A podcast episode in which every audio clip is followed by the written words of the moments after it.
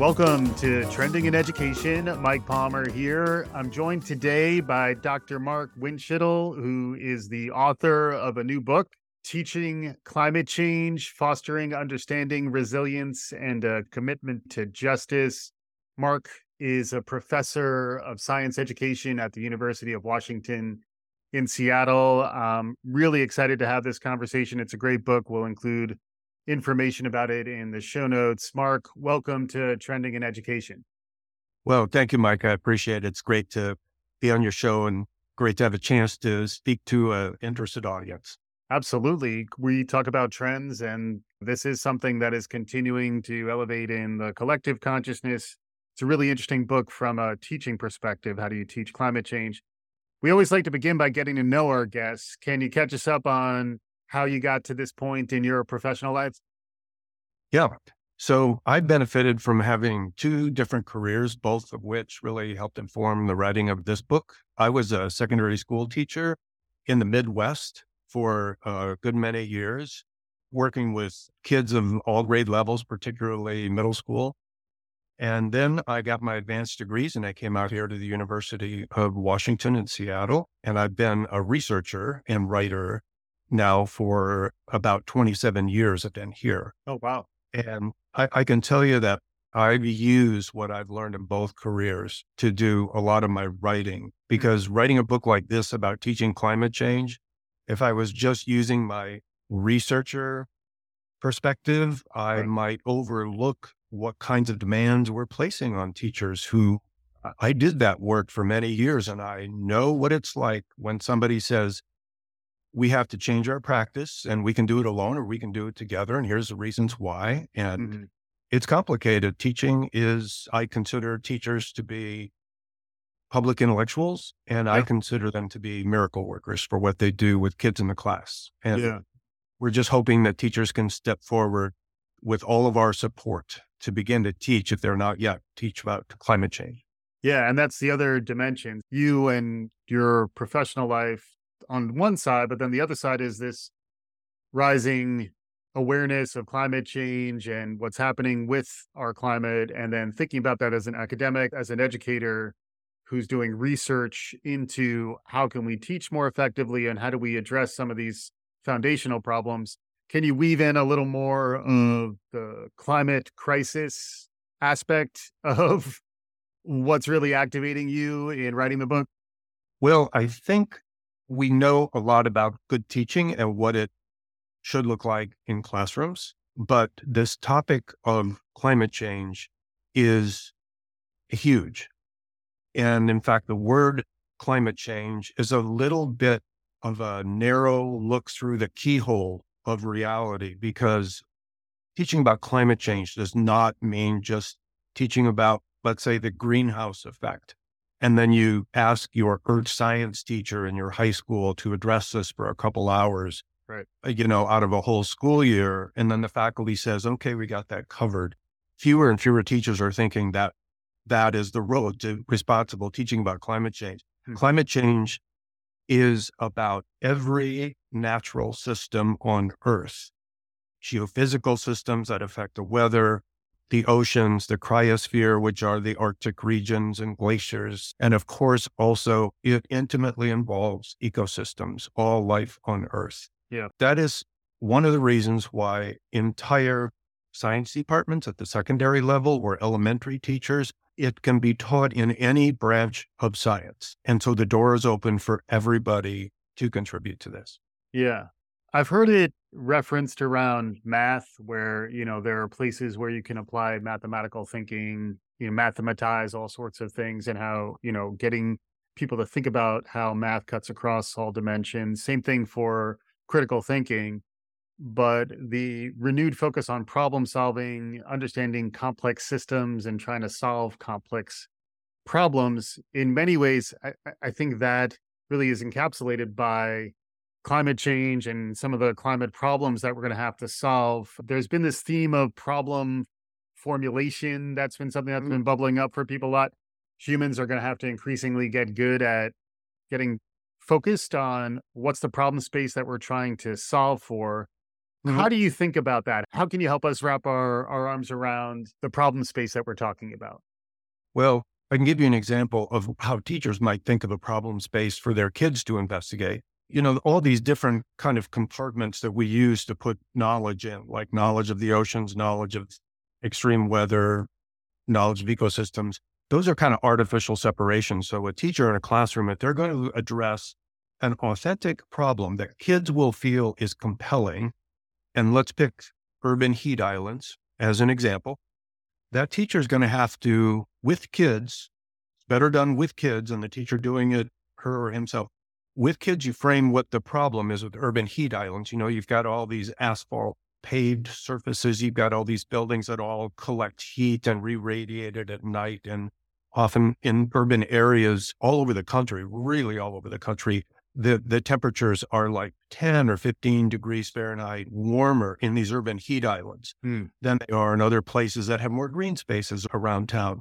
So, what is the actual problem we're trying to solve? On one layer, there's the kids understanding the science of infrared being absorbed and how does it get irradiated and what might we do with green spaces to cool it off to adapt to climate change. Hmm. But there's a whole nother explanation involved. And the problem space has two layers. The second layer is historical injustices. Who lives in those urban areas, in those heat island areas? They're often our brothers and sisters of color who have been situated in a lot of the most undesirable places in our urban settings through disinvestment in communities and all kinds of other reasons. And so the reason urban heat islands exist has a scientific explanation and it has a historical environmental justice explanation. And so teachers need to feel comfortable going back in time and finding out what really happened in the early 20th century, for example, in all these areas from Richmond to Seattle to Brooklyn. It's super widespread. Yeah. And if you're doing that kind of authentic work, it's a real problem then you're bringing in ideas from different areas. Like you're bringing in the greenhouse effect. You are bringing in weather extremes. You're even bringing in ecological living systems because you're talking about green spaces and how they cool the area down. So you're breaking down disciplinary barriers by teaching something that's, as I said, authentic and authentic problems always cut across separate subdisciplines. Yeah but it's at a time when classrooms are increasingly polarized depending on where you are and where there are certain conversations that folks try to avoid and there are certain places where there is pushback around teaching some of these dimensions uh, including questions around you know how do you teach social justice how do you also engage in an audience where kids might have been raised with different understandings of the truth you address that in the book. I'd love for you to share a little bit of your thinking around that because you do come at some of these questions pretty head on. So I think that pushback from community members, perhaps parents, maybe even school board members, that pushback is not quite as robust as many teachers are worried about. Of course, it certainly depends where you are in the country because I speak to teachers around the country regularly and there are teachers in some states, I won't mention the names, but yeah. they do feel pressure from the fossil fuel industry sure. to address just the facts about the climate, not even to get too deep into it, mm-hmm. and to avoid references to the impact of the petrochemical industry on the environment in right. general. But that's not common across the United States. Parents by and large, I think there's evidence that parents do want their children to understand climate change, and kids for sure want to understand climate change. Mm-hmm. You know, kids have phones, and those phones are like having a shadow curriculum. Every time you pull that phone out, you know, if you're connected to certain social media outlets or streaming, you're going to get news about the climate. And right. it's often negative. There's right. not very much news about solutions. And kids are worried, but they also would be worried if they go through a K 12 experience and their teachers never talk about anything related to climate change. Right. That kids know better. They know what's going on. Hmm. And so they need to be told. And the, the teachers we know who have addressed climate change, they say that a lot of children just outright thank them, saying, in effect, we are so glad that we are talking about this and we have space to discuss this. That's aside from learning all the science and stuff, which are also grateful for, but just the opportunity to talk is right. important to kids. Yeah.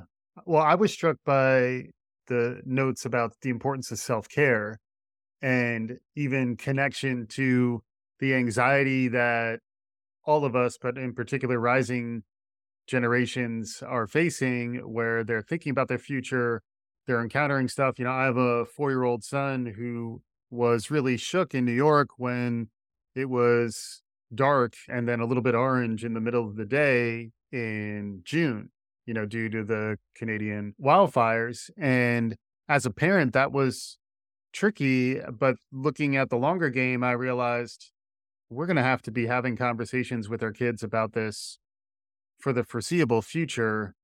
And to your point, if we're not equipped with ways to talk to them, they're going to have a conversation on their own. Can you talk about how you frame this for teachers, how you help them sort of step into this role? Because if, as I understand it, you know, there's not one way in which climate change is being taught across schools in K 12. Can you shape up for us how it's taught and then maybe some ideas for educators out there and how to teach it well? Yeah, there's a couple questions in there. One is how is it taught currently? So the research that we have about how it's taught suggests that it's a patchwork generally. It's not coordinated. You know, the information that kids get and the conversations they have from within a grade level or from grade to grade as they go up the ladder is not coherent. And that's problematic. And the, the average teacher who does address climate change related issues, of which there are literally 1000s mm-hmm. they spend a median of one to two hours per year. So the average student hears one to two hours per year about climate change. And this counts even if the teacher just mentions climate change, hmm. much less deep dives into inquiry, the kind that I was just referencing with urban heat islands, for example. Yeah. So I'm not criticizing teachers we're talking about the entire system has to shift. There have to be tremendous amounts of and different kinds of support given to teachers. Hmm. The most precious commodity for teachers is to get time to spend planning and planning together to develop like full blown units, not just one to two hours, but how can I teach three to four weeks of connected lessons on some climate change topic? Mm-hmm. And I'm working with a couple teachers in LA who have just developed an entire year course, year long course on climate change. And they told me a funny story the other day. They said, you know, school just started for them. And one of their colleagues has a daughter who is in their class. And this daughter's experiencing these conversations about climate change. And so their colleague hugged them in the hallway saying, You would not believe how important this class is to my daughter. Hmm. That's just a personal anecdote, but I think that's reflected in a lot of schools where students feel that they really like that the teachers are just trying to talk about climate change, even yeah. if they're doing an awkward or kind of marginally planned job of it. Still, the students respect that and they appreciate that. And it's surprising those numbers are much lower than I would have thought. You know, so there are certainly opportunities to integrate more of this into a school year. And hopefully, there are ways in which we can do that. It does also speak to motivating folks to take action, figuring out how to actually activate and do so in a way that is, you know, thoughtful about your own well-being and self-care. You do speak to some of the generational stuff in a pretty deep way, I think in the book, reflecting on how to empathize with the rising generations and also in some ways cede some problem solving control to them to say ultimately mm-hmm. we're going to need to partner with you but also learn from you to absolutely. to solve some of these problems. Can you expand on that? Yeah you know when you were talking a few minutes ago about the conversation you were having with your own child that to me struck a chord. There's a name for that now. It's called intergenerational learning around sustainability and the climate Mm. And what that means is that people of different ages, often within a family or an extended family begin to talk and educate and challenge the ideas of one another. And often it's from the younger member of the family to the older member of the family. Mm. And this has had a, a quite a substantial impact in a lot of families. There's a good research base that says that we need to encourage more talk within families. And this is such a great way for schools to extend the curriculum into the family environment mm. and give parents you know, more of a role in teaming with the teacher, in effect, to help develop everybody's ideas about, even their own, about climate change. Mm-hmm. You also mentioned earlier about anxiety, and I just want to pick up on that. This is something, one of many things that teachers say, wow, I was never trained to talk to my kids about climate anxiety. Yeah. So there's climate anxiety that kids have. It's real. It's a set of emotions and it's forward looking. They are worried about the future. Mm-hmm. There's also eco grief, which is more of a backwards looking emotion in which you are feeling sorrowful or in despair about what has already happened to the environment, what losses we've had. I see. Yeah. And so it's more prevalent than adults think because kids can often have it and never talk to their parents, never talk to their teachers about it. You can imagine if you only talk for one to two hours a year about climate change in your schools, you'll get no chance to hear from your kids about their emotional state. Yeah. And so I think it's underestimated in that regard. Mm-hmm. You're starting to learn a little bit about how to deal with kids' emotions in the classroom. And what researchers are saying is we should be aiming not to work on the anxiety, but work on how students cope with that anxiety. It turns out that the coping is more important than the existence of the anxiety. Hmm. And some kids learn to cope by thinking about positive things in addition to worrying about the negative things. And this can only happen if they learn about it in classrooms or online. But there are solutions. There are regenerative solutions and solutions around community resilience and personal resilience and mm-hmm. ecosystem resilience. There's a lot of good news out there. And people who cope productively, kids who cope productively can go back and forth between recognizing the problem, but also recognizing that there are solutions. And these, these people who are productive in their coping also have trust in adults around them. Hmm. Teachers are quite trusted messengers in their minds. And, and that helps also to temporarily relieve that anxiety. Hmm. That's interesting. Yeah, it does remind me also of the rising trend around student agency and trying mm-hmm. to provide them with the opportunity to kind of lead. In a lot of what you put out there, it does really lay the foundation to start thinking about the future. Futures thinking mm-hmm. is another thing we talk about a lot on the show. But then flipping the model in some respect, where ultimately let the students come up with their own models, let them do mm-hmm. some exploration and and kind of model for them how we might start formulating meaningful solutions. Yeah, you're absolutely right about kids taking lead around the country and around the world. We got to keep remembering this is not a US problem. Kids across the world are taking actions. You look online, there's a gazillion groups of children and communities who've started their own organizations. And uh, you probably have heard of the lawsuit in Montana that was led by children mm-hmm. who were arguing to a judge that fossil fuel emissions were compromising their generation's ability to have a clean and productive future. And the right. judge sided with them. Mm-hmm. So this is kids really taking it outside of school and showing some agency.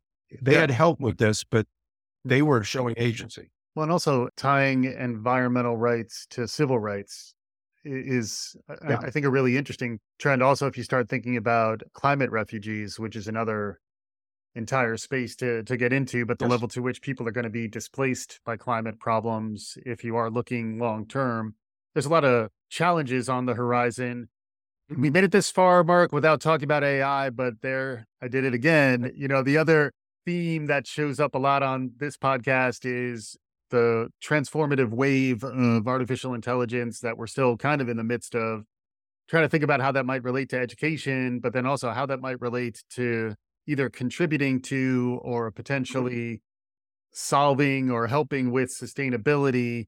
I'd love to get some of your thinking about how this other wave that's kind of out there How does that relate to your thinking and to some of the themes that you're talking about in the book? This kind of goes back to your original question about how do we frame climate change as a problem.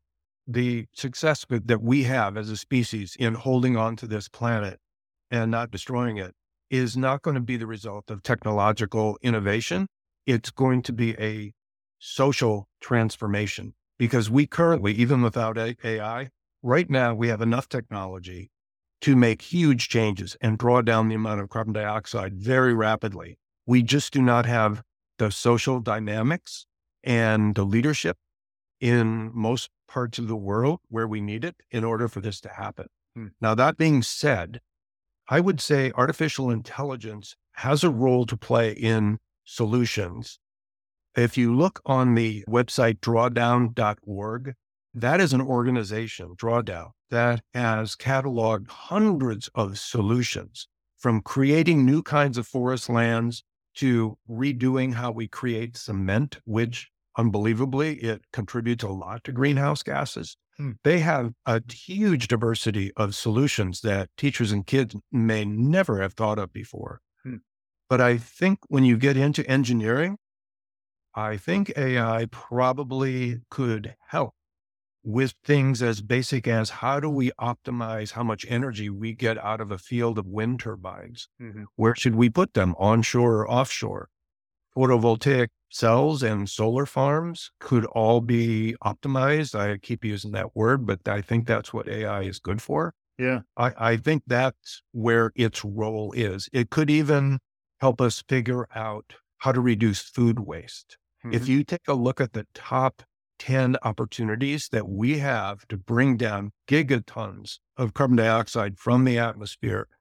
The top, in the top four, believe it or not, are a plant based diet and reducing food waste. Mm-hmm. These are things that AI could help with, but I also want to make a point that it's the solutions that we should be getting involved in activism around are not about electrifying our vehicles it's around more mundane and everyday things that are part of our social existence and that we need to take action on. It's really. Now, did I sidestep your AI question? No, I, I thought that was great. That was great. That was interesting. In particular, to me, it, it made me think about the interaction between the human and the AI, where in some ways, getting back to that idea of problem formation mm. and mm. perhaps like persuasion and shared experience with other humans, the AI is not going to replace that. So the humans are going to be the ones who are serving up some of the problems. And then some of these new technologies, hopefully, you know, I try to be optimistic about how emerging technology may be able to help solve some of the climate crises because the mm-hmm. the mm-hmm. converse is you know it's it's much more dire and that's a question, uh, you know, just in general, how do you stay inspired and how do you think about keeping people motivated, keeping people's spirits up? Because it is difficult when you are talking about some existential challenges that are out there nowadays. Well, I think, first of all, solutions, talking about solutions and focusing on those is huge in the school and in society.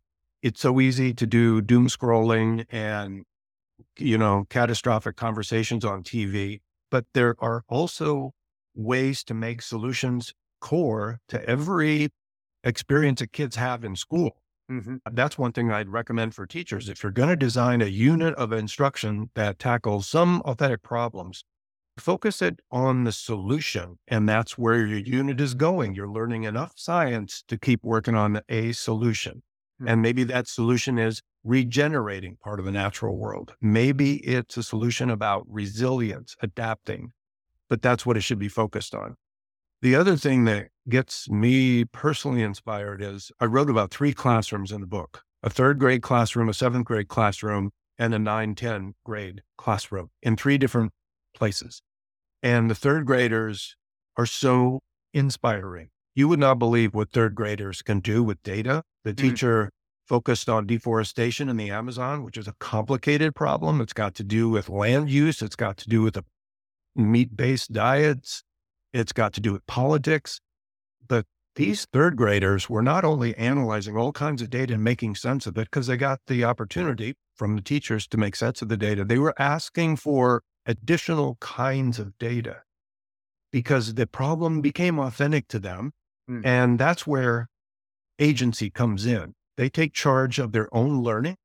And that third grade class, as I watched them over a period of, of weeks, they become more and more independent of the teacher. At the end of the school year, they do not need all kinds of prompts and support from the teacher that were given to them in September. They grow and grow and grow. But those kids were so inspiring.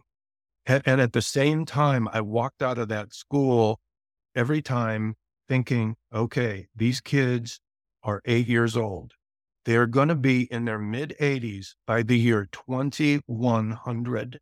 They will be around at the turn of the next century, as will your child, Michael. Right. And it just reinforced to me every time I walked across that parking lot thinking, I'm so glad they're doing that work. I'm so glad those teachers were addressing it with those kids. And this has got to be the start of something bigger and more widespread.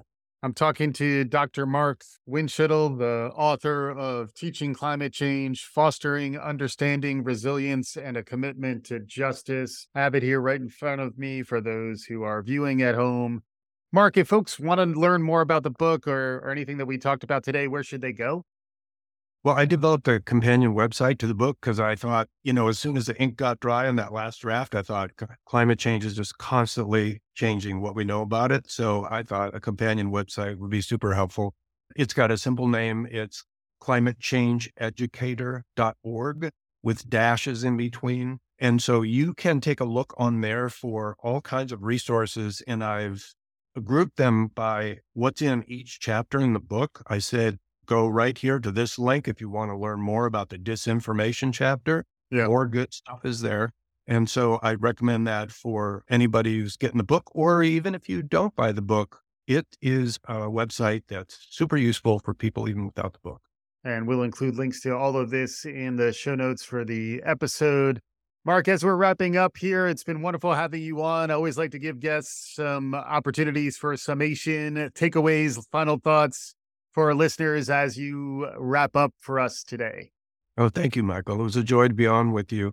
I guess uh, the last thing I would say is that we all have to work together because the scale of the challenges we face requires that we get together at scale and we do things as groups, as communities, and that includes educators. You know, 50 million children in our public schools. And so our educators have such a responsibility, but also an opportunity to change how many, many young children think about their relationship with the environment and with sustainability.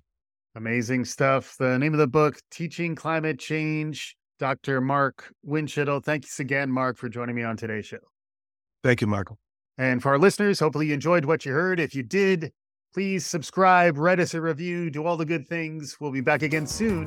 This is Trending in Education.